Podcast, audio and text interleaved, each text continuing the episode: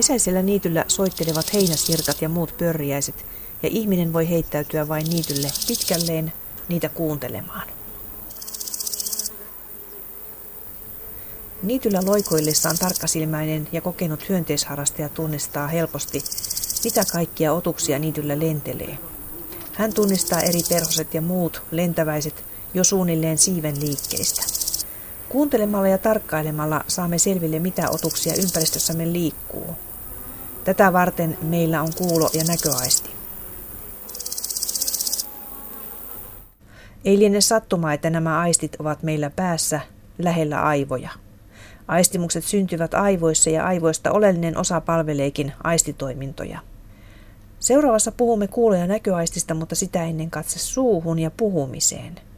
Suuhan on oikeastaan aukko päässämme ja suusta on yhteys ruokatorveen. Käytämme suuta syödessämme ja suussa syntyvät myös makuaistimukset, tosin yhteistyössä nenän hajuaistin kanssa. Suulla me voimme myös hengittää. Ja suulla me puhumme, eli kerromme asioita muille. Hauskaa siis, että ne on niin yhdistynyt nämä toiminnot suuhun kaikki. Ja jossain määrin puheen ehdoilla, koska siis mehän ollaan ainoat, ainoa eläin, joka ei pysty mun käsittääkseni nielemään ja hengittämään samaan aikaan. Ja se, se johtuu siitä puhekyvyn tärkeydestä evoluutiossa että on niin tämmöinen suuri riski olemassa esimerkiksi tukehtua, koska sen suun päätoiminnoista yksi on se ruokailu ja nieleminen. Niin se niin kertoo tässä nyt vaan tavallaan sen niin puheen tärkeydestä jossain mielessä meille. Akatemiatutkija ja fonetikan asiantuntija Martti Vainio Helsingin yliopistosta. Suu on se, joka on niin kuin sitten hengitystiehyyden kautta kytketty keuhkoihin josta tuleva ilma on, on se tärkein puheen äänen tuottolähde tavallaan. Et, et on, onhan toisia, että et norsuilla on kaiket jonkinnäköisiä kammioita otsassa, joita ne pystyy niin värähdyttämään ja tuottamaan ääntä sillä tavoin, mutta meidän tyyppisille kädellisille on ihan selkeästi helpoin tuottaa ääntä keuhkoista tulevan ilman avulla.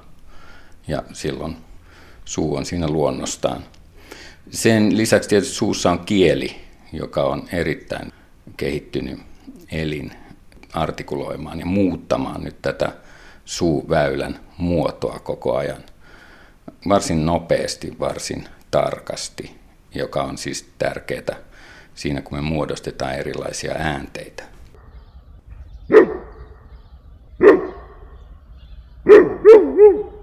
Koira kertoo asioitaan haukkumalla mutta me ihmiset puhumme sanoja ja niistä muodostuu lauseita. Koiraan verrattuna ainakin korva kuulolla kuulostaa siltä, että pystymme näin ilmaisemaan vivahteikkaammin asioita. Ihmisellä on itse asiassa varsin hieno mekanismi puheen tuottamiseen. Me tuotetaan ääntä kurkun päässä äänihuulten avulla niin, että me laitetaan ne äänihuulet yhteen ja puhalletaan ilmaa sieltä välistä. Ja sieltä tiettyjen niin kuin mekanismien avulla ne äänihuulet rupeaa värähtelemään, niin kuin kuminauhat tai kitaran tai viulun kieli. Ja tota, värähdellessään ne pilkkoo tätä ilmavirtaa sellaisiksi pulsseiksi. Ja nämä pulssit nyt sitten herättää ylemmän ääntöväylän, lähinnä suun ja nenäväylän, niin kuin silloin kun kysymyksessä on niin kuin nasaalit, m, n, n äänteet mutta muissa tapauksissa lähinnä se suuväylä, se herättää sen nämä tällaiset resonanssit, joita me sitten muutellaan huulia ja kielen asentoa, kielen muotoa muuttelemalla. Tästä syntyy niin kuin se peruspuhe. Uloshengityksessä syntyy ainoastaan puhetta, onko se näin? Ei, kyllä me pystytään myös sisäänpäin hengittämään puhumaan. Suomalaiset tekee sitä aika paljon sellaisia niin kuin, joo joo, että nyt mä puhuin sisäänpäin. Se johtuu siitä, että, että siis se ilmavirta, mikä keuhkoista tulee, se liikkuu noin kolme metriä sekunnissa. Kun se taas se ääni mun ääntöväylässä liikkuu 330 metriä sekunnissa, niin se, on, se ei vaikuta siihen sen perusvirtauksen nopeus millään tavalla, jolloin me pystytään tuottamaan se sama ilmiö siellä äänihuulissa, se pulssiilmiö, myöskin vetämällä sisäänpäin henkeä. Ja sitä kyllä tapahtuu, että kyllä sitä kuulee, mutta se ei, ei ole enää tavallaan semmoisessa lingvistisessä käytössä. Puhetta. Aivan. Jollain tavalla voisi sanoa sanankin jopa sisäänhengityksessä. Kyllä voi, vaikka kokonaisen lauseen. Eli onnistuu harjoituksella. Kyllä joo, ei se, kyllä se, se on yllättävän helppoa. Martti Vainio kertoi, että äänihuulet alkavat puhuessamme värähdellä kuin kuminauhat tai kuin kitaran tai viulun kielet. Niin siis äänihuulethan ei ole mikään iso, iso elin meillä.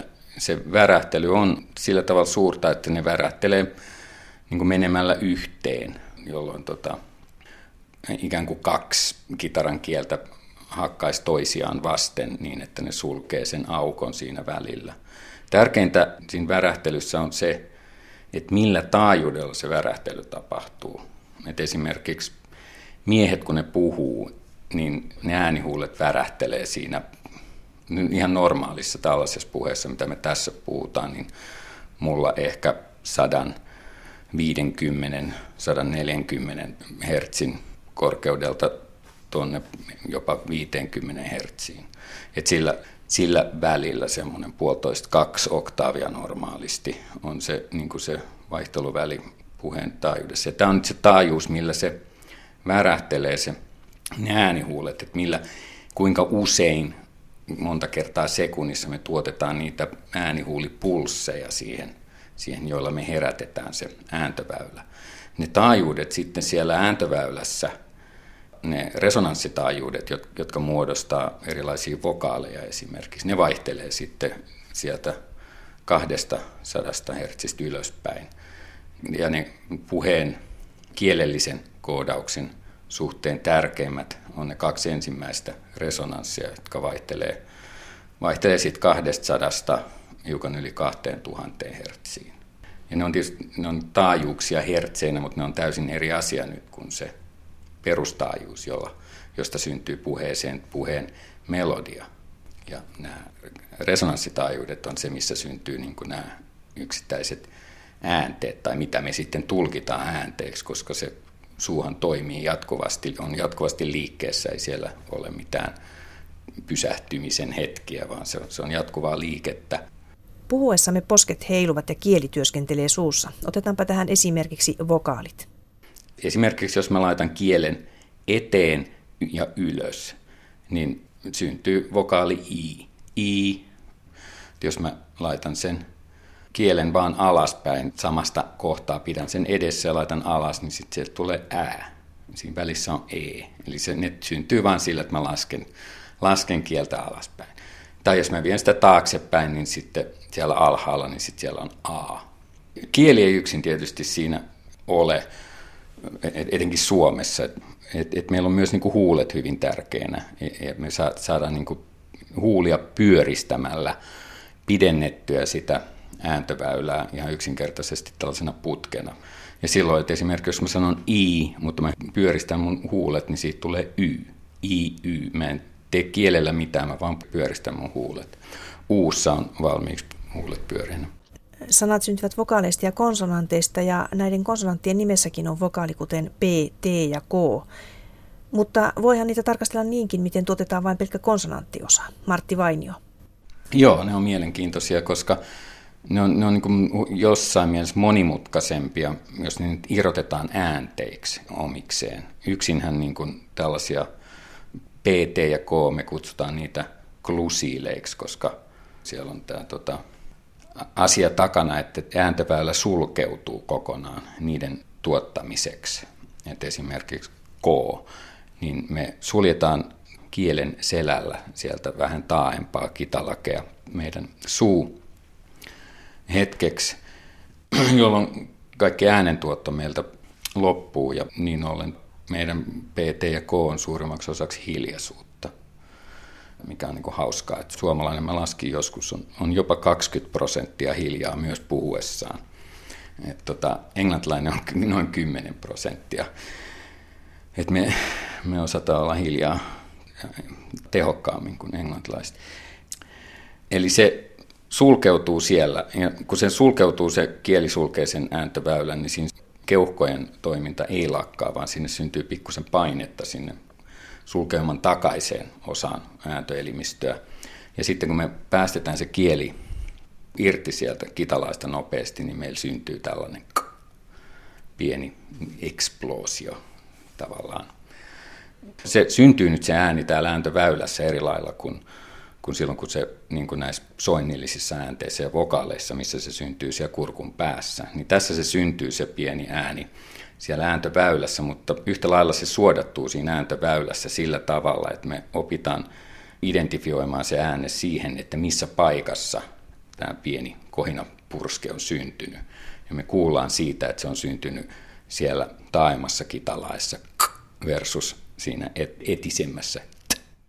Meillä ihmisillä on kullakin tunnistettava oma äänemme, kullakin siis omanlaatuinen sointi äänessämme. Yleensä miehillä on matalampi ääni kuin naisilla. No se on ihan siis se mataluus nyt on, viittaa nimenomaan siihen äänihuulten tuottamaan perustaajuuteen, siihen säveleen. Ja miehillä nyt on isommat äänihuulet, ja niissä on enemmän massaa, ne, ne värähtelee hitaammin ihan, ihan, ihan kokonsa vuoksi. Mitä tapahtuu, kun ihminen laulaa? Siinähän on jatkuvaa ääntä tarjolla.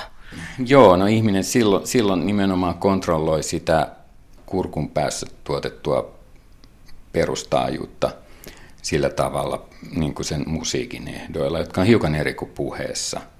Eli siellä niin kuin pyritään pitämään esimerkiksi nuotti jonkun aikaa staattisena, mitä puheessa ei tehdä. Me puheessa tuotetaan jatkuva, jatkuvaa muutosta, mutta jossain mielessä ne isommat hahmot on, on, on hyvin samankaltaisia puhemelodiassa ja laulumelodiassa, mutta laulussa nimenomaan pyritään niin kuin sellaiseen tasaiseen tuottoon ja, ja tärkeää on niin kuin ikään kuin siirtyä nopeasti seuraavaan nuottiin. Ja tietysti nämä nuotit on sitten tavallaan näitä puolia, sävelaskelia ja muuta, ja ne on, ne on niin koodattu meidän musiikkijärjestelmään kun sen sijaan puheessa se melodia on vapaampaa eikä ole sidottu mihinkään tällaiseen nuottiavaimeen tai muuhun. Kaksi, kaksi, kaksi, kaksi. Tästä jos mä niinku rajoitan sitä taajuutta, niin sitten se kuulostaa niin täältä. Kaksi.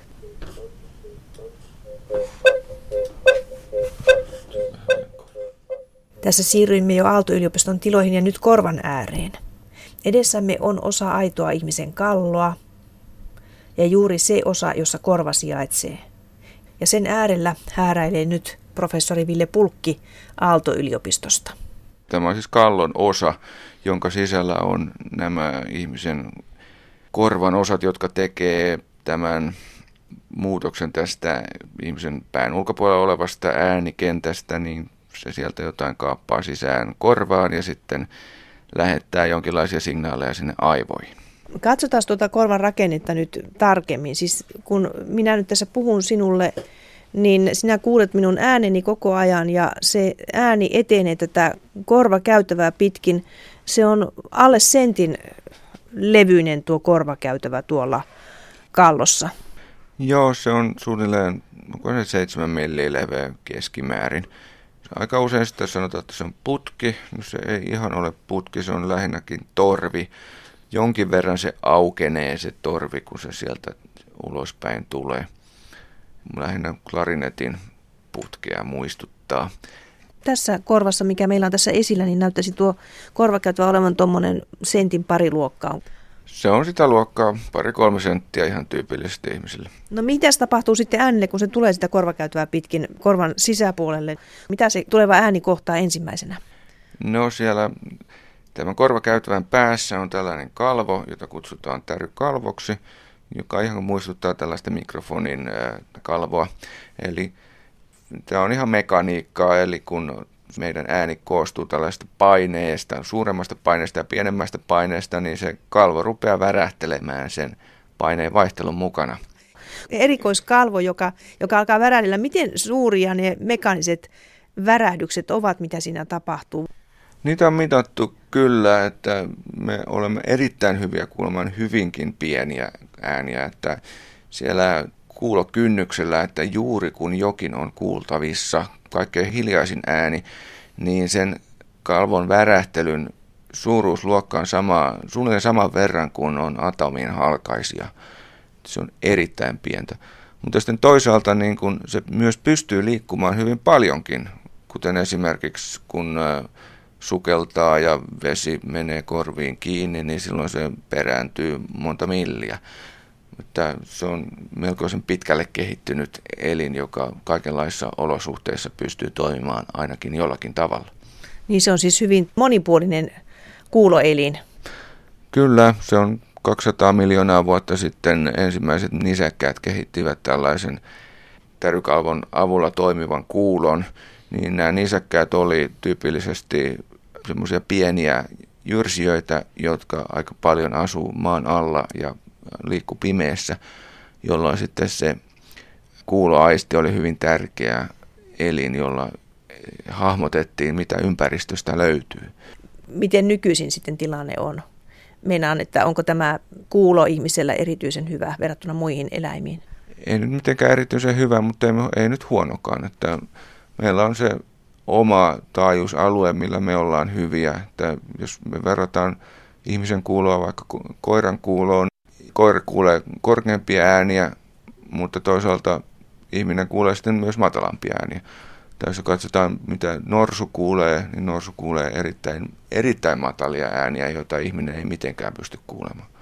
Mutta verrattuna vaikka lepakkoon, niin ihmisen kuuloaisti on tavallaan huonompi, mutta toisaalta lepakolla on sitten erittäin huono näköaisti. Niin kukin kuulee tarpeensa mukaan. Aivan. Ihminen on eläimenä, niin se ei ole erikoistunut oikein mihinkään, että meillä on sellainen yleispätevä otus. Mitä sitten, kun alkaa värähdellä tuo tärykalvo tuolla, niin miten se värähtely etenee sitten? Se on se tärykalvo, siihen on kasvanut kiinni sellainen kuuloluu, joita, niitä kuuloluita on kolme siinä jonossa, jotka muodostaa yhdessä sellaisen vipuvarren, joka muuttaa sen tärykalvon liikkeen, suuren liikkeen pienemmäksi liikkeeksi siellä kuuloluuketjun toisessa päässä. Eli sinne tulee ikään kuin pienempi liike, mutta suurempi voima. Sen fysikaalinen tarkoitus on se, että pystytään tässä ilmassa oleva värähtely välittämään sitten sinne sipukan sisään, jossa on taas nestettä. Eli siinä on ihan se erilainen voima tarvitaan tai erilainen paine tarvitaan toisessa päässä. Kun toisessa päässä niin on sitten tuollainen vipuvarsi sinne kehittynyt. Näytäpä tästä maalista tätä kuuloluuta. kuuloluita. Ne ovat siis uskomattoman pieniä. Kyllä se on, ihmisen pienin luu on tämä äh, jalustin, joka on kasvanut kiinni siihen simpukassa olevaan pienen ikkunaan. Ja se on tuommoinen kaksi milliä on varmaan sen suurin pituus ja sen paksuus on varmaan puoli milliä. Ja se muodostaa tuommoisen kolmion näköisen luun, joka ei varmasti paina puoltakaan grammaa. Että hyvin pienestä tässä puhutaan. Ovatko nuo luut kiinni toisissaan kiinteästi? Nämä kuuloluut on toisissaan kiinni kiinteästi silloin, kun ihminen elää. Joustavasti kiinni tuossa kalvossa?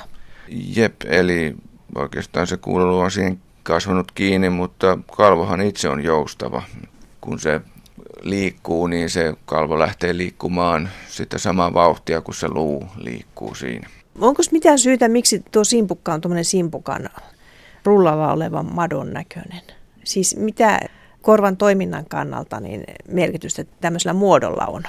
On sillä ihan selkeä perustekin, koska kaikki ääneen liittyvä informaatio menee tuonne aivoihin kuulohermon kautta, joka taas menee tämän luun läpi, tuollaisen reijän läpi, minkä halkasia on suunnilleen kolmisen millimetriä, niin se on niin kuin helpoin ja vähimmillä rakennuspalikoilla se saadaan tehtyä, kun se koko tämä simpukka, eli se basilaarikalvos on muu, on ikään kuin kiertynyt kuulohermon ympärille, jolla sitten niin kuin tarvitaan vain yksi reikä siihen ja sitä voi niin kuin ajatella sillä tavalla, että tällainen onkimato kiertyy tuon ongenkoukun ympärille tai sen siiman ympärille, niin se on se on se mekanismi, millä tavalla se simpukka ikään kuin on syntynyt. Simpukka sijaitsee sisäkorvassa ja on sananmukaisesti todellakin simpukan näköinen ja mallinen. siinä on tuo Ville Pulkin mainitsema basilaarikalvo. Ja miten tuo basilaarikalvo toimii ihmisen korvassa, niin sitä on mallinnettu ja tässä seuraavassa mallinnuksen tulosta. Mä oon tässä havainnollistan sitä, että mitä se basilaarikalvo tekee, kun sinne korvan sisälle saapuu sana kaksi. Kaksi, kaksi. Akustiikan edesmennyt professori Matti Karjalainen sanoo kaksi. Ja siitä nyt kuullaan taidot 6000 Hz ympäriltä. Kaksi, kaksi. Siirrytään vaikka 4000 Hz. Sieltä kuuluu vähän jo vokaalia kaksi, kaksi, kaksi. Sitten jos mennään 1000 Hz. Tässä kuuluu enää, enää oikeastaan ne vokaalit. Kaksi, kaksi, kaksi. Että ne K ja S, kun ne on lähinnä suurilla taajuuksilla, niitä ei kuule yhtä. Ja joku 200 Hz on sitten pelkkää tämmöistä pumputusta. Että tässä kuuluu nyt ainoastaan ne vokaalien ihan alimmat äänet. Kaksi, kaksi. Tässä kuunneltiin, että miten se basilaarikalvo värähtelee ikään kuin pienillä taajuuksilla ja suurilla taajuuksilla. Että se tekee tällaista aikataajuusdekompositiota siellä. Nyt kun katselee tätä esittelykorvaa tässä, joka on siis aito ihmisen korva, niin todella aivan hämmästyttävän pieneen mittakaavaan on saatu kyllä mahtumaan aika paljon. Että tuo korvalehti, joka meillä kaikilla on näkyvissä, niin sehän on tämmöinen laaja ja näkyvä osa, mutta sitten kun mennään tuonne korvan sisälle, niin aika pienessä tilavuudessa mahtuu olemaan tämä korva. Tämä on ihan totta kyllä, enpä tullut ajatelleeksikaan, että niin kuin vaikka silmään nähden, niin tämä ottaa paljon pienemmän tilan. Mutta hämmästyttävän hienoihin suorituksiin se kyllä pystyy. Ja tosiaankin eri taajuuksisia ääniä pystytään vastaanottamaan hyvin, että ihmisen korva on siis tämmöinen erottelukykyinen. Kaikkein matalimmat äänet on siellä jossain 20 Hz hujakoilla, eli 20 kertaa sekunnissa jokin värähtelee, niin sen vielä pystytään jotenkin kuulemaan äänenä. Ja sitten yläpäässä niin nuoret kultakorvat pystyy jotain 20 000 hertsiä kuulemaan, joka on sitten hirveän paljon suurempi taajuus. Eli siinä on niin kuin kolme dekadia, että kolme kertaa kymmenkertaistuu se taajuus. Ja aallon pituuksina se vastaa, että tullaan jostain muutamasta kymmenestä metristä, niin kun ilmassa ääni etenee, niin silloin se aaltoliike vaatii sen 30 metrin tilan joka on se kaikkein matalin ääni, mutta sitten korkeimmat äänet on sitten vaan joku luokkaa pari senttimetriä. Eli kun vertaa vaikka sitten näköön, niin se on aika huomattava ero, koska ihmisen silmä pystyy havaitsemaan vastaavia aallonpituuksia niin parista sadasta nanometristä jonkin kolme ja puolen sadan nanometriin, jossa niin kun se ei edes kaksinkertaistu se aallonpituus. Eli ikään kuin ihmisen kuulo toimii paljon laajemmalla taajuusalueella kuin näkö toimii. Kukin voi sitä itsekin kokeilla, mutta aika vaikeaa välistä kuulon perusteella päätellä, mistä suunnasta jokin ääni tulee. Esimerkiksi hälytysauton äänestä on vaikea päätellä, mistä suunnasta se lähestyy meitä. Jos sen sijaan näemme auton, tiedämme toki heti, mihin suuntaan väistellä. Professori Ville Pulkki. Kuulossa, vaikka me pystytään laaja taajuusalue tällä tavalla kattamaan, niin tällainen tilaan liittyvä resoluutio on paljon huonompi kuin näössä. Näössä niin kuin jokainen silmän hermosolu jo tietää valmiiksi, että mistä, mistä suunnasta tämä valo saapui, niin korva ei niin kuin, itsessään ei tiedä yhtään mitään siitä. Tämä ulkokorva ja sisäkorva, niin ne ei tiedä äänen tulosuunnasta yhtään mitään, mutta sen jälkeen on sitten muutama sellainen aivoelin, joka on ihan erikoistunut siihen, että ne vaan analysoi tiettyjä ominaisuuksia niin kuin korvien välistä eroista ja, ja yhden korvan siitä signaalista, niin pystytään jonkin verran päättelemään, että mistä se tuli. Ja siinä auttaa se, että tämä meidän korvalehti on tällainen epäsymmetrinen ja jännästi muotoutunut, jolloin se itse korvalehti aiheuttaa siihen ääneen sellaisia värittymiä, joista sitten voidaan jo päätellä, missä se ääni on.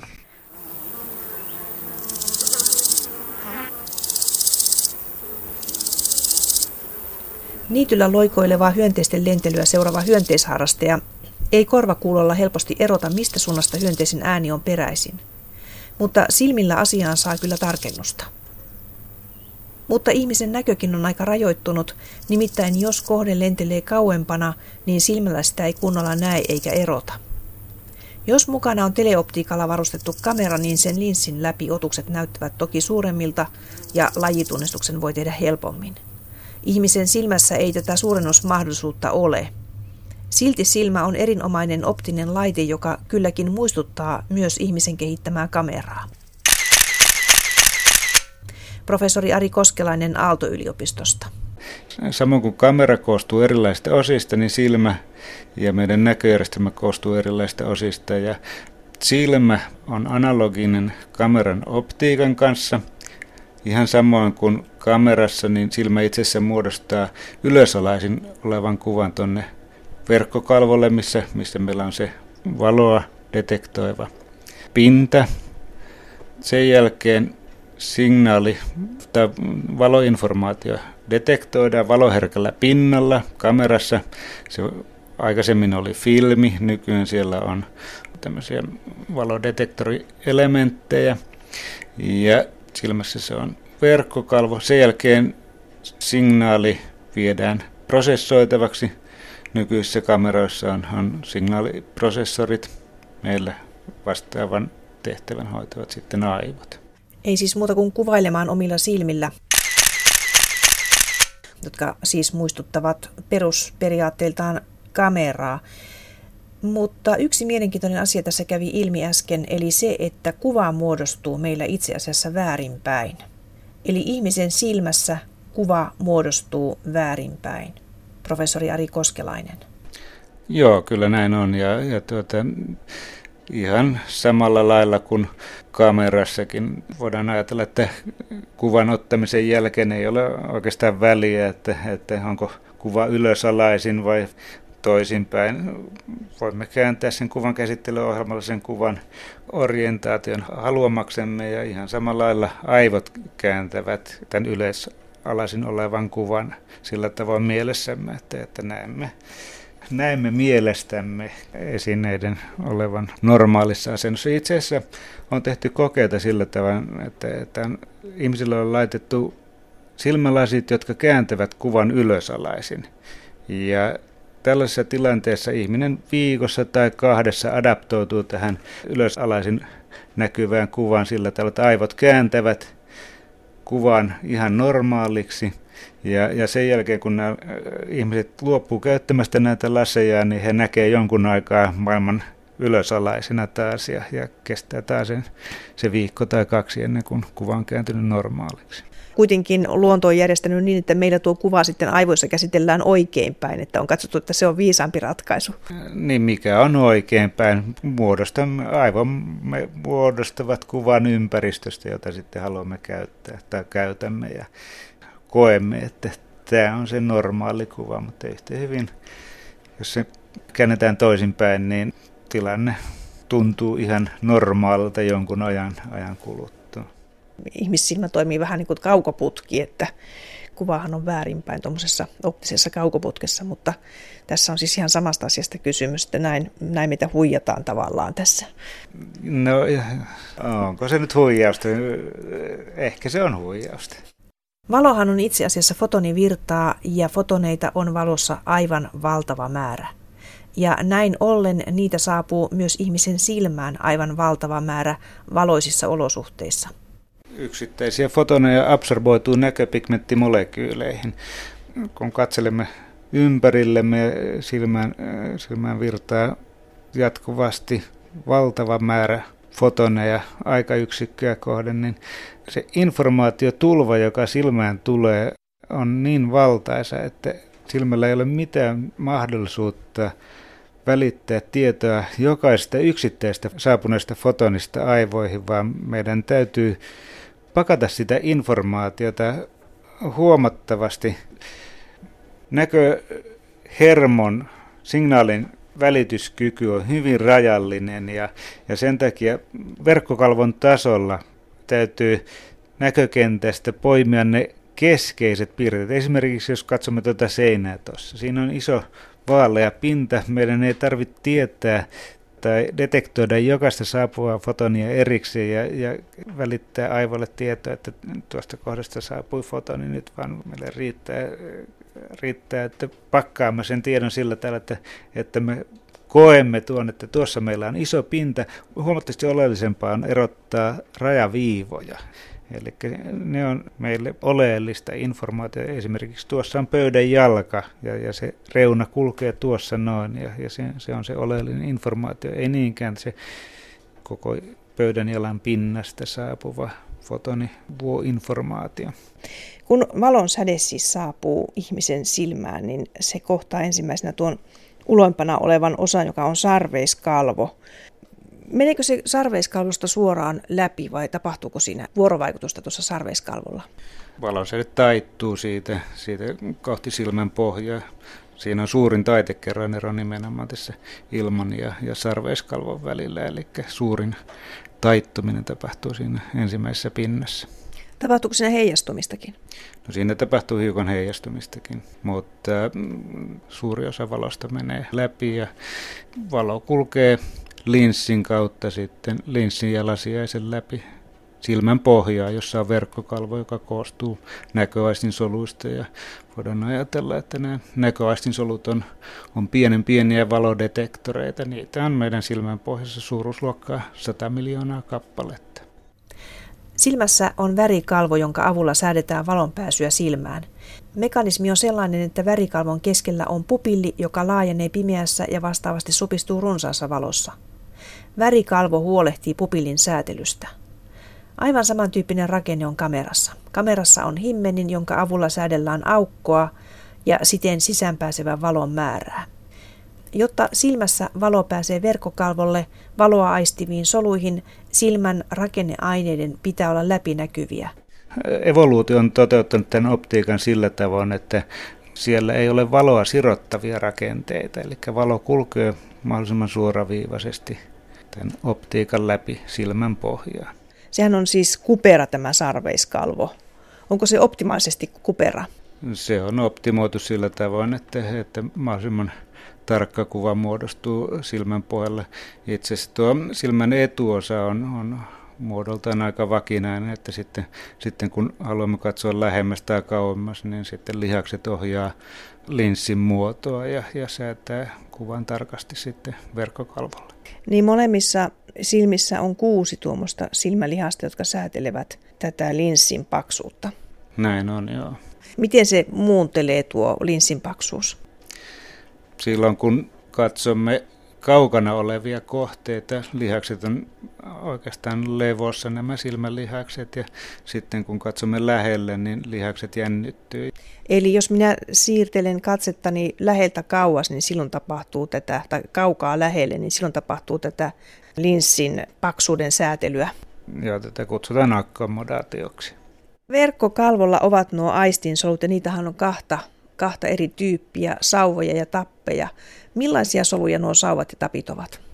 Ne ovat valon detektoimiseen erikoistuneita aistinsoluja.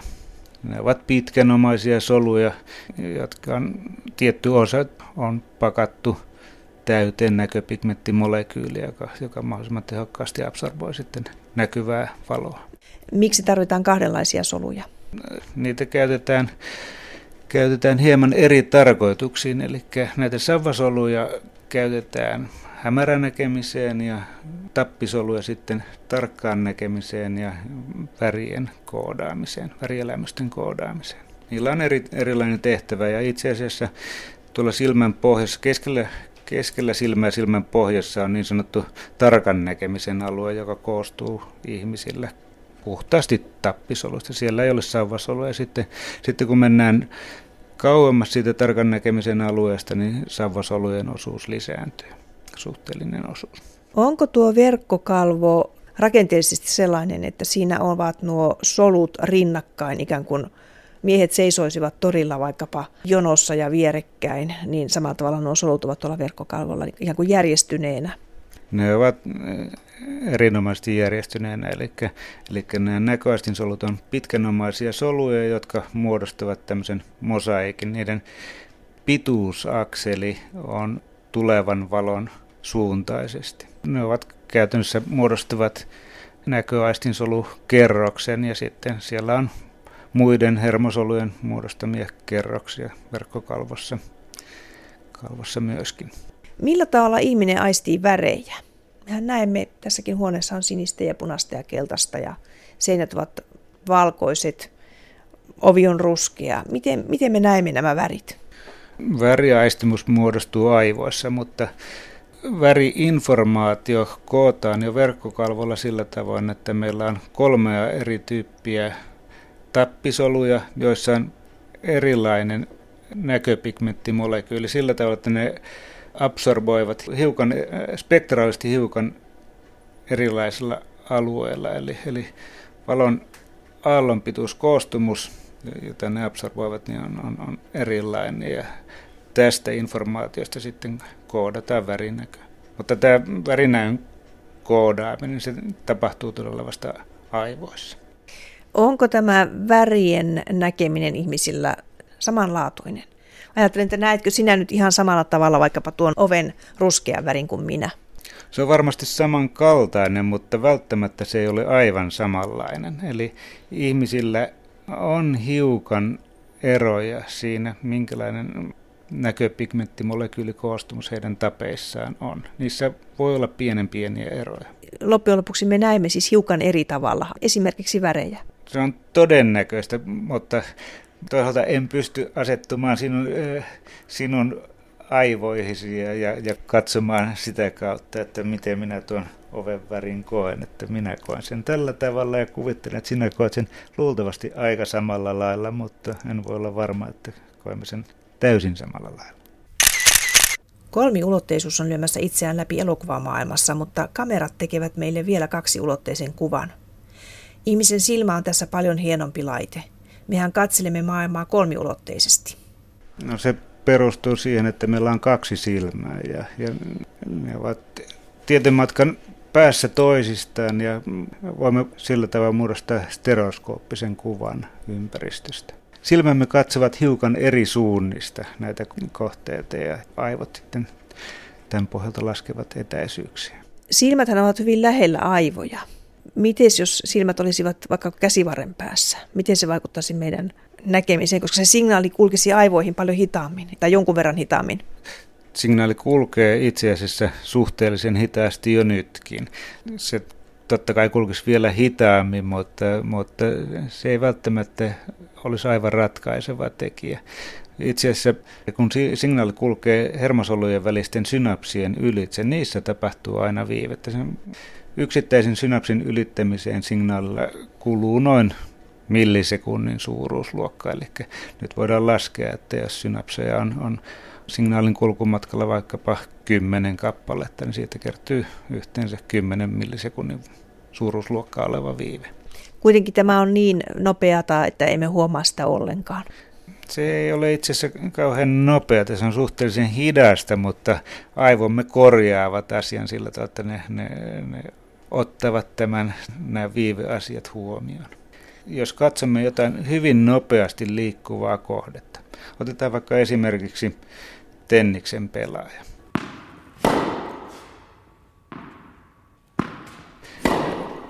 nykytenniksessä, kun ammattipelaaja tekee syötön, niin, niin se pallon lähtönopeus saattaa olla noin 200 kilometriä tunnissa.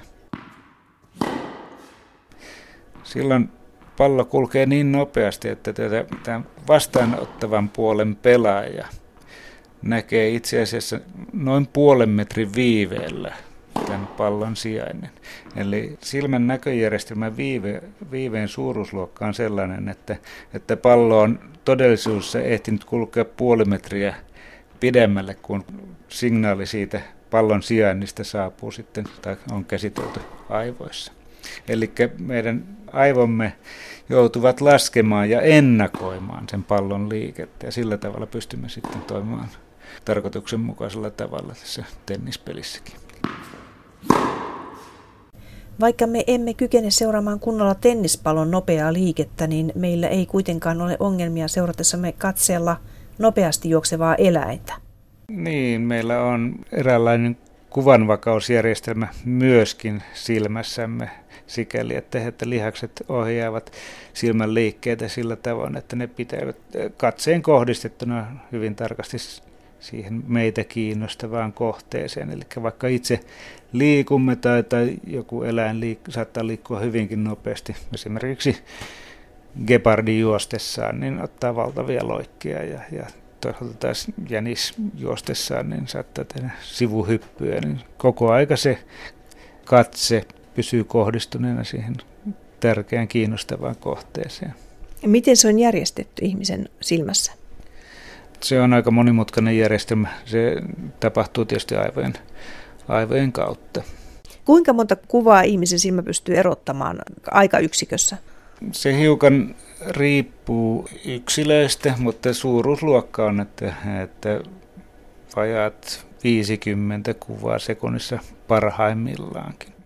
Kaikille meille tuttu ilmiö on se, että, että kun katsomme esimerkiksi televisiokuvaa, niin se televisiokuva päivitetään ehkäpä 100 kertaa sekunnissa, eli 10 millisekunnin välein, mutta me emme huomaa lainkaan sitä, että se kuva päivitetään. Se näkyy meille eräänlainen jatkumona, eli se kuva muuttuu pehmeästi ajan funktion tai mielestämme, vaikka, vaikka se esitetäänkin tällaisena yksittäisinä kuvina.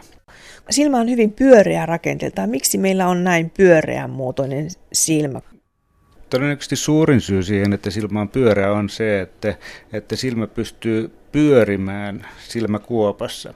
Eli kun meidän tarkka näkeminen pohjautuu siihen, että kohdistamme katseemme sillä tavoin, että, että kuva muodostuu silmän pohjassa olevalle tarkan näkemisen alueelle, niin silloin pystymme pyörittämään silmää ja, ja kohdistamaan katseemme siihen haluttuun kohtaan. Tietysti meillä on toinenkin mekanismi, eli pään kääntäminen, mutta nämä yhdessä toteuttavat tätä. Ja koska silmä on pienempi, niin se on mekaanisti nopeampi pyöräyttää siihen kiinnostavaan kohteeseen tai kohdistaa siihen kiinnostavaan kohteeseen sen sijaan, että pyörittelemme paljon isommassaisempaa päätä. Aivan, eli se on toiminnallisesti paljon fiksumpi tämmöinen pyöreä ratkaisu nimenomaan ihmisen kaltaisella eläimellä. Kyllä, kyllä. Itse asiassa joillain eläimillä, joilla silmä on selvästi litteämpi, niin niiden on huomattavasti vaikeampi kohdistaa katsetta pyörittämällä silmää. Sen rakenne on huomattavasti jäykempi.